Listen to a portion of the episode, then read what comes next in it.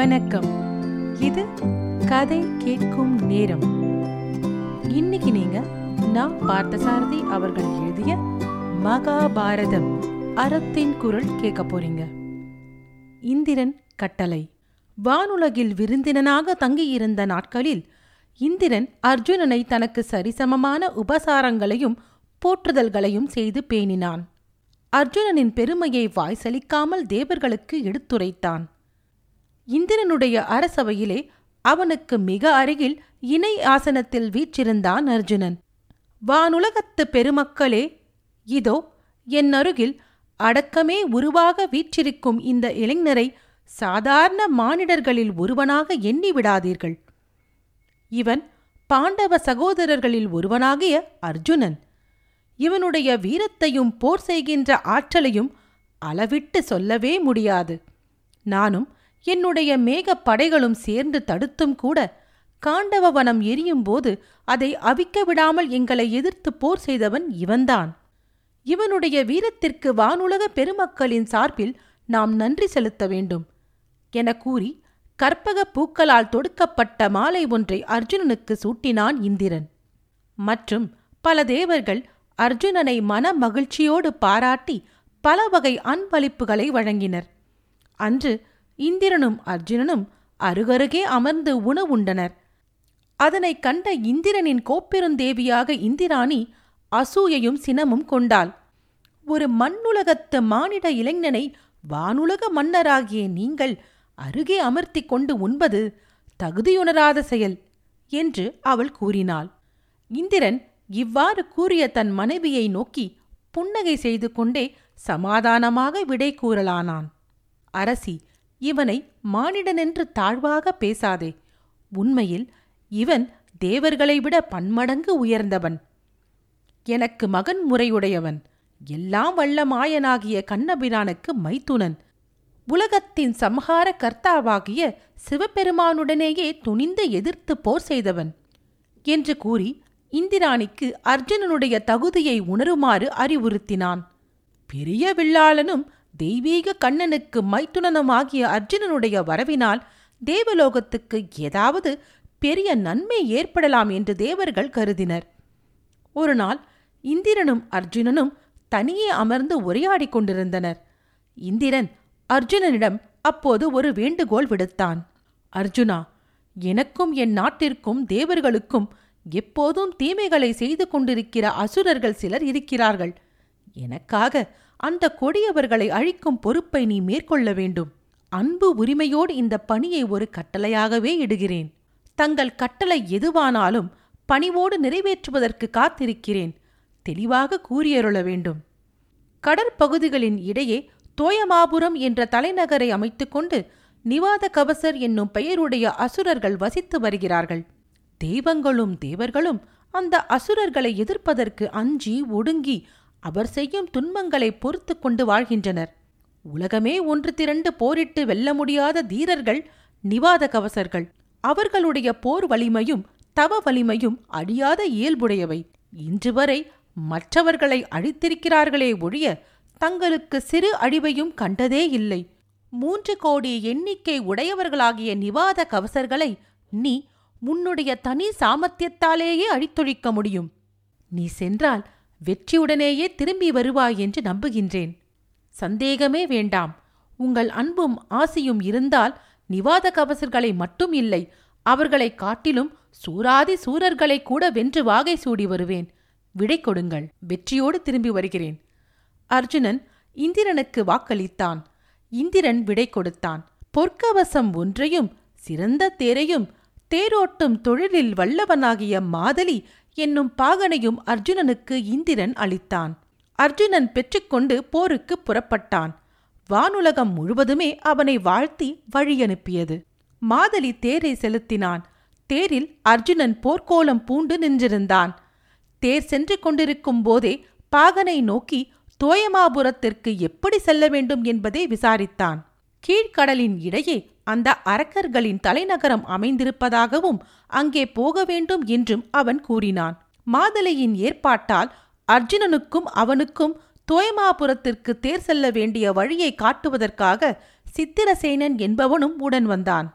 வானுலக வீதிகளை கடந்து அர்ஜுனனுடைய தேர் சென்றபோது மேல் மாடங்களில் நின்று கண்ட தேவருலக பெண்கள் அவனை இகழ்ச்சி தோன்ற நோக்கி நகைத்தனர்.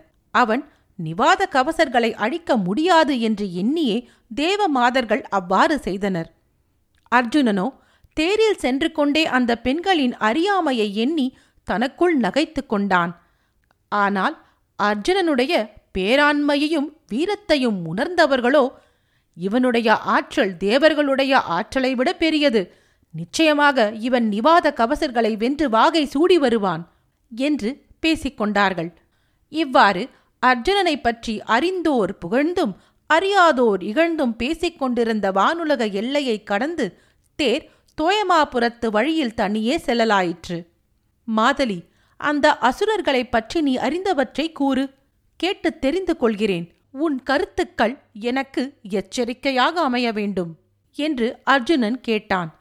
மாதலி உடனே நிவாத கவசர்களைப் பற்றி தனக்கு தெரிந்திருந்த விவரங்களை எல்லாம் கூறத் தொடங்கினான். நிவாத கவசர்கள் கண்டவர் பயப்படும்படியான தோற்றத்தை உடையவர்கள். இடிமுழக்கம் போல பேசுகிற சினமிக்க சொற்களை உடையவர்கள். மலை குகை போன்ற பெரிய வாயை உடையவர்கள். நெருப்பு கோலங்களோ என பார்த்தவர்கள் அஞ்சி நடுநடுங்கும் விழிகளை உடையவர்கள். போர் என கேட்டதுமே பூரித்து எழுகின்ற தோள்களை உடையவர்கள். மகாவீரர்கள் ஈட்டி மழு வளைத்தடி வில் வால் முதலிய படைக்கலங்களை கொண்டு போரிடுவதில் நிகரற்றவர்கள். அவர்களை வெல்ல உலகில் எவராலும் முடியாதென்று மற்றவர்களை எண்ணச் செய்பவர்கள். மாதலி இவ்வாறு கூறி வந்த போதே தேர் தோயமாபுரத்தை அடைந்து எல்லைக்கு வெளியில் நின்றது. தங்களோடு வந்திருந்த சித்திரசேனனை நிவாத கவசர்களிடம் தூதாக அனுப்பினர் அர்ஜுனனும் தேர்ப்பாகன் மாதலியும். சித்திரசேனன் அர்ஜுனன் போருக்கு வந்திருக்கும் செய்தியை உரைப்பதற்காக தோயமாபுரத்திற்குள்ளே சென்றான். மாதலி தேரை செலுத்தும்போது தேர் சக்கரங்கள் உருண்ட ஓசையும் வில்லின் நானை இழுத்து வளைத்து அர்ஜுனன் உண்டாக்கிய ஒளியும் தோயமாபுர மக்களாகிய அசுரர்களின் செவிகளை கிடுகிடுக்க செய்தன. ஆனால் அவர்கள் அஞ்சவில்லை. சித்திரசேனன் நகருக்குள் நுழைந்து நிவாத கவசங்களிடையே அர்ஜுனன் போருக்கு வந்திருப்பதை கூறினான். அவர்கள் இதை கேட்டு இடி இடி என்று சிரித்தனர். இந்த நகரத்து வீரர்களாகிய புலிகளுக்கு நடுவே ஒரு பூனை போருக்கு வந்திருக்கிறது போலும். வரட்டும் வரட்டும் அது சாவதற்குத்தான் வந்திருக்கிறது. நாட்டையும் உடைமைகளையும் பறித்து கொண்ட துரியோதனாதியர்களை எதிர்க்க தெரியாத அந்த அப்பாவி அர்ஜுனன் எங்களை எதிர்த்தா போருக்கு வந்திருக்கிறான். வெட்கக்கேடுதான் என்று அவமதித்து பேசினார்கள் நிவாத கவசர்கள். மூன்று கோடி அசுரர்களுக்கும் சினம் மூண்டது. மனம் கொதித்து படைகளோடு அர்ஜுனனை எதிர்க்க புறப்பட்டனர். கடல் ஒன்று அலைமோதி கொந்தளித்து திரண்டு வருவதைப் போல அசுரர் கூட்டம் ஊர் எல்லையில் நின்று கொண்டிருந்த அந்த ஒற்றை தனித்தேரை நோக்கி பாய்ந்தது. அம்புகள் எட்டு திசைகளிலிருந்தும் ஒரே சமயத்தில் அர்ஜுனன் மேல் பாய்ந்தன. அவனும் தன் கைவில்லை வளைத்து அம்புகளை பாய்ச்சினான். அசுரர்களே நான் இங்கு வில்லோடு வந்திருப்பதைக் கொண்டே உங்களுக்கு இறுதி காலம் நெருங்கிவிட்டது என்பதை நீங்கள் உணர்ந்து கொள்ளலாம். இதுவரையிலும் உங்களை எதிர்த்து வந்து உங்களோடு போர் புரிந்து தோற்றுப் போனவர்களைப் போல என்னையும் எண்ணிவிடாதீர்கள் நான் உங்களை அழித்தொழிப்பதற்கென்றே வந்திருக்கிறேன். இவ்வாறு கூறிக்கொண்டே எதிரே கடல் போல சூழ்ந்து நிற்கும் அசுரர்களின் மேல் அம்பு மாறி பொழிந்தான் அர்ஜுனன். உங்கள் மனைவி திரௌபதியை அவமானம் செய்தும் சூதாடி நாட்டை அபகரித்துக் கொண்டு உங்களுக்கு துன்பமிழைத்த கௌரவர்களை அழிக்கத் தெரியாத நீ எங்களிடமா வீறு பேசுகிறாய்? அழியப்போவது நீதான் நாங்கள் இல்லை என்று கூறிக்கொண்டே நிவாத கவசர்கள் அவனை நெருங்கினர். அவர்களுடைய தாக்குதலுக்குத் தான் ஆளாகாமல் சமாளித்துக் கொண்டு தன் அம்புகளால் அவர்களை அழித்துக் கொண்டிருந்தான் விசயன். நிவாத கவசர்கள் தேரருகில் நெருங்கி ஒரேடியாக தேரை அமுக்கி கொன்றுவிட வேண்டும் என்று ஆக்ரோஷமடைந்தனர். அந்த எழுச்சியின் வேகத்தை தவிடு பொடியாக்குவதைப் போல அர்ஜுனன் பிரம்மாஸ்திரத்தை எடுத்து செலுத்தினான். சக்தி வாய்ந்த அந்த அஸ்திரத்தின் விளைவாக அசுரர்களில் பெரும் பகுதியினர் உயிரிழந்தனர். எஞ்சியிருந்தவர் அவனை எதிர்த்து போர் புரிந்தனர். அர்ஜுனனும் கை ஓயாமல் வில்லில் இருந்து கனைமழை பொழிந்து கொண்டிருந்தான். நிவாத கவசர்கள் சிறிது சிறிதாக குறைந்து கொண்டே இருந்தனர். நல்லவர்களுடைய செல்வம் வளர்வது போல அர்ஜுனனுடைய ஆற்றல் பெருகியது. வஞ்சகர்களின் செல்வம் அழிவது போல நிவாத கவசர்களுடைய ஆற்றல் குறைந்து கொண்டே வந்தது. ஆயிற்று. எல்லா அசுரர்களும் ஏறக்குறைய அழிந்துவிட்டனர் இன்னும் சில நூறு பேரே எஞ்சியிருந்தார்கள். அர்ஜுனன் மன மகிழ்ச்சியோடு அவர்களையும் அழிக்கும் செயலில் ஈடுபட்டிருந்தான். அப்போது அவன் திடுக்கிட்டு மலைக்கும்படியான ஒரு சம்பவம் நடந்தது. என்ன மாயமோ சூனியமோ திடீரென்று செத்தும் உடல் சிதைந்தும் கிடந்த எல்லா அசுரர்களும் உயிர் பெற்று எழுந்து போருக்கு வந்தார்கள். இறந்தவர் பிழைத்து எழுந்து வரும் அந்த விந்தையைக் கண்டு அவன் திகைத்து நின்று கொண்டிருக்கும் போதே அவர்கள் அவனை சூழ்ந்து வளைத்துக் கொண்டு தாக்கத் தொடங்கிவிட்டார்கள். இந்த திடீர் தாக்குதல் அவனை தன்னம்பிக்கை இழக்க செய்துவிட்டது. அவன் சோர்ந்து போய் நின்றான். அசரீரியாக ஒரு குரல் அவனுக்கு அந்த நிலையில் ஊக்கமளிக்கும் அருமருந்து போல் செவிகளில் நுழைந்தது. பாசுபாஸ்திரத்தை பயன்படுத்து வெற்றி பெறுவாய். அர்ஜுனன் உடனே தவமிருந்து பெற்ற பாசுபாஸ்திரத்தை எடுத்து வில்லில் வைத்து தொடுத்தான். சிவபெருமானால் அளிக்கப்பட்ட மாபெரும் மாற்றலமைந்த அந்த அஸ்திரம் மூன்று கோடி அசுரர்களையும் ஒரு நொடியில் சாம்பலாக்கியது. தோயமாபுரம் சூனியமாகியது. அங்கே வாழ்ந்து வந்த தீமையின் உருவங்கள் அழிந்து விண்ணகம் புகுந்து விட்டன வெற்றி வீரனாக அர்ஜுனன் தேரில் வீற்றிருந்தான். மாதலி தேரை வானவர் கோநகரமாகிய அமராவதியை நோக்கி செலுத்திக் கொண்டிருந்தான். மகிழ்ச்சியால் விரைந்த அவர்கள் உள்ளங்களைப் போலவே தேர் சக்கரங்களும் உருண்டன. தேர் ஆகாய மார்க்கமாக சென்று கொண்டிருக்கும் போது இடைவழியில் அர்ஜுனன் ஒரு வினோதமான காட்சியை கண்டான்.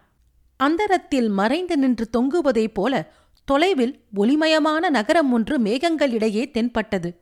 அர்ஜுனன் தேர்ப்பாகனை வினவினான். மாதலி அதோ தெரியும் நகரத்தின் பெயர் என்ன அந்த நகரத்தை பற்றி உனக்கு தெரியுமா? பிரபு அந்த நகரம் காலக்கேயர்கள் வசிக்கும் நகரம். காலகை பூலோமை என்ற பெயரினரான இரண்டு பெண்களுக்கு சொந்தமானது. அதிரூபவதியான அந்த பெண்கள் பிரம்மாவை நோக்கி தவம் செய்து சாகா வரமும் மற்றும் பல அரிய வரங்களும் பெற்றுள்ளார்கள். நகரத்திற்கு இரணிய நகரம் என்ற பெயர். காலகை பூலோமை இருவருக்கும் மக்கள் முறை உடையவர்களாகிய அறுபதினாயிரம் மாவீரர்கள் அங்கு வாழ்கின்றனர். அந்த நகரில் வாழ்கிறவர்களுடைய அழகிய தோற்றம் கண்டவர்களை வணங்குமாறு செய்யும் இயல்பை உடையது. சுட சுட சுடரும் செம்பொன் போன்ற மேனி நிறத்தை உடையவர்கள் உலகெங்கும் தங்கள் பெயரை நிலைநாட்டிய பெருமையுடையவர்கள் இன்று வரை யாருக்கும் போரில் தோற்காதவர்கள். தேவர்கள் கூட காலக்கேயர்களின் இரணிய நகரத்துப் பக்கம் போவதற்கு அஞ்சுவார்கள். என்று மாதலி விவரங்களை கூறினான். நாம் அஞ்ச வேண்டாம். அந்த நகரத்தை நோக்கி நம்முடைய தேரை செலுத்து. அவர்கள் இதுவரை என்னவென்று அறியாத தோல்வியை இன்று அவர்களுக்கு அறிவிப்போம். மாதலி தயங்கினான். அவனுக்கு பயம் தெளியவில்லை. தயங்காதே மாதலி. காலக்கேயர்களை வென்று அடக்குவது என் பொறுப்பு. நீ பயப்படாமல் தேரை செலுத்து. அர்ஜுனன் மீண்டும் வற்புறுத்தி தூண்டினான். மாதலி மறுக்க வழியறியாமல் காலக்கேயர்கள் வசிக்கும் இரணிய நகரத்தை நோக்கி தேரை செலுத்தினான். அர்ஜுனனுடைய தேர் இரணிய நகரத்து எல்லையை அடைவதற்கு முன்பே காலக்கேயர்கள் அவன் போருக்கு வருவதை எப்படியோ உணர்ந்து விட்டார்கள். தேரறி துணிவோடு தங்களுடன் போருக்கு வரும் மானிடனை எண்ணி தாங்களே பரிதாபப்பட்டுக் கொண்டனர். அறுபதினாயிர காலக்கேயர்களும் போர்க்கோலம் பூண்டு எதிர்க்க புறப்பட்டனர். கண்டவர்களை மயக்கும் அழகிய தோற்றம் உடையவர்களாகிய அவர்களுக்கு போர்க்கோலமும் சினமும் கூட கவர்ச்சி நிறைந்தே தோற்றமளித்தது. தேரில் நின்று கொண்டு வளைத்த வில்லும் தொடுத்த கனையுமாக அந்த அசுரர்களான அழகர்களை பார்த்தபோது அர்ஜுனனுடைய கைகளும் மனமும் ஒரு கணம் தயங்கின. இப்படிப்பட்ட அழகுள்ளவர்கள் தீயவர்களாக இல்லாமல் இருந்தால் இவர்களை கொல்ல வேண்டாமே. இப்போது இந்த அழகைக் கண்டு மனம் பேதலிக்கிறதே. கைகள் தயங்குகின்றனவே. அர்ஜுனன் வில்லை வளைப்பதை நிறுத்தினான். ஓரிரு வினாடிகள் தயங்கினான். வைத்த கண் வாங்காமல் அவர்களை பார்த்தான். ஆனால் அவனுடைய தயக்கத்தை சிறிதும் பொருட்படுத்தாமல் காலக்கேயர்கள் பற்களை நரநரவென்று கடித்துக் கொண்டும் கூச்சலிட்டுக் கொண்டும் அவன் மேற் பாய்ந்தார்கள். இவர்கள் புறத்தோற்றந்தான் அழகாக இருக்கிறது உள்ளம் குரூரமாக இருக்கிறது என்றெண்ணிக்கொண்ட அர்ஜுனன் தயக்கத்தை போக்கிக் கொண்டு போரை தொடங்கினான். தேவர்களே நுழைவதற்கு பயப்படுகின்ற எங்கள் இரணிய நகரத்துக்குள் கேவலம் ஒரு மானிடனாகிய நீ எப்படி துணிவோடு நுழைந்தாய்? போருக்கு வந்துவிட்டாய். உன் முடிவு பரிதாபகரமாகத்தான் இருக்கப் போகிறது. தேவர்களை ஏமாற்றி அஞ்ச செய்தீர்கள். என்னை ஏமாற்ற முடியாது. நான் உங்களை கொன்று உங்கள் குலத்தை பூண்டோடு அழித்துவிட்டு போக வந்திருக்கிறேன். அர்ஜுனன் வீரமுழக்கம் செய்தான். அவனுக்கும் காலக்கேயர்களுக்கும் கடும் போர் நடந்தது. முடிவில் தோயமாபுரத்தில் செய்தது போலவே பாசுபாஸ்திரத்தை எடுத்து செலுத்தினான் அர்ஜுனன். பாசுபாஸ்திரத்தின் விளைவாக காலக்கேயர்கள் எனப்படும் மாய தோற்றங்கள் அழிந்தன. புறத்திலே மினுமினுத்து அகத்திலே வஞ்சனை செறிந்த அந்த பொய் உடல்கள் இருந்த இடம் தெரியாமற் பூண்டோடு போய்விட்டன. இரணிய நகரம் என்ற மேகங்களில் ஊடே தெரிந்த அந்த நகரமும் மறைந்தது. வில் நாளையே வெற்றி முழுக்கத்துக்குரிய வாத்தியமாக கொண்டு ஐங்கார நாதம் செய்தான் அர்ஜுனன். தேவர்கள் தங்கள் பகைவர்கள் யாவரும் தொலைந்தனர் என்றெண்ணி மகிழ்ந்தனர். மாதலி வெற்றி மிடுக்குடன் தேரை வானுலகத்து தலைநகரை நோக்கி செலுத்தினான். தன் கட்டளைகளை நிறைவேற்றி அர்ஜுனன் வெற்றி வாகை சூடி வருகிறான் என்று கேள்விப்பட்டான் இந்திரன். மாதலிக்கு வழிகாட்டிய சித்திரசேனன் தேர் வருவதற்கு முன்பே அமராவதிக்கு வந்து வெற்றி செய்திகளை கூறியிருந்தான். அதனால் விவரங்களை நன்கு அறிந்து கொண்டிருந்த இந்திரன் நகரமெங்கும் சிறப்பான அலங்காரங்களை செய்யும்படி கட்டளையிட்டான். அர்ஜுனனை வரவேற்பதற்கான ஏற்பாடுகளை கோலாகலமாக செய்து வைத்தான். தன்னாலும் வெல்ல முடியாதவர்களை தன் மகன் வென்றுவிட்டான் என்று அறிந்தபோது அவன் உள்ளத்தில் ஏற்பட்ட பெருமிதமும் திருப்தியும் ஊமை சொல்ல முடியாதவை. அமராவதியின் நகர எல்லையிலேயே எதிர்கொண்டு சென்று அர்ஜுனனை வரவேற்றான். களிப்போடு அவனை மார்புற தழுவிக் கொண்டு தேவர்களின் சார்பாக பாராட்டினான் நன்றி செலுத்தினான். ஐராவதத்தில் அமர செய்து நகர்வலம் செய்தான். தோயமாபுரத்திலும் இரணிய நகரத்திலும் பகைவர்களை வென்ற நிகழ்ச்சிகளை ஆவல் தீர கேட்டறிந்தான். அர்ஜுனன் இந்திரனோடு இவ்வாறு தங்கியிருக்கும் போது வனத்தில் உள்ள தருமன் முதலிய தன் சகோதரர்களை காண வேண்டும் என்ற ஆசை உண்டாயிற்று அவனுக்கு. தன் விருப்பத்தை அவன் இந்திரனிடம் தெரிவித்தான். இந்திரன் தன் மகனை அவ்வளவு விரைவில் பிரிய விரும்பவில்லை. இன்னும் சில நாட்கள் தங்கியிருக்கும்படி வற்புறுத்தினான். அர்ஜுனனை பற்றிய செய்திகளை வனத்தில் வசித்து வரும் தருமன் முதலிய சகோதரர்களுக்கு கூறி வருமாறு உரோமேசர் என்னும் பெயரை உடைய தூதுவர் ஒருவர் இந்திரனால் அனுப்பப்பட்டார். அர்ஜுனனும் இந்திரனுடைய விருப்பத்தை மறுக்க முடியாது அங்கு தங்கியிருந்தான். மகாபாரதம் இந்திரன் கட்டளை கேட்டதற்கு நன்றி. இன்னொரு பகுதியில் உங்களை மீண்டும் சந்திக்கிறேன். நன்றி ராரா.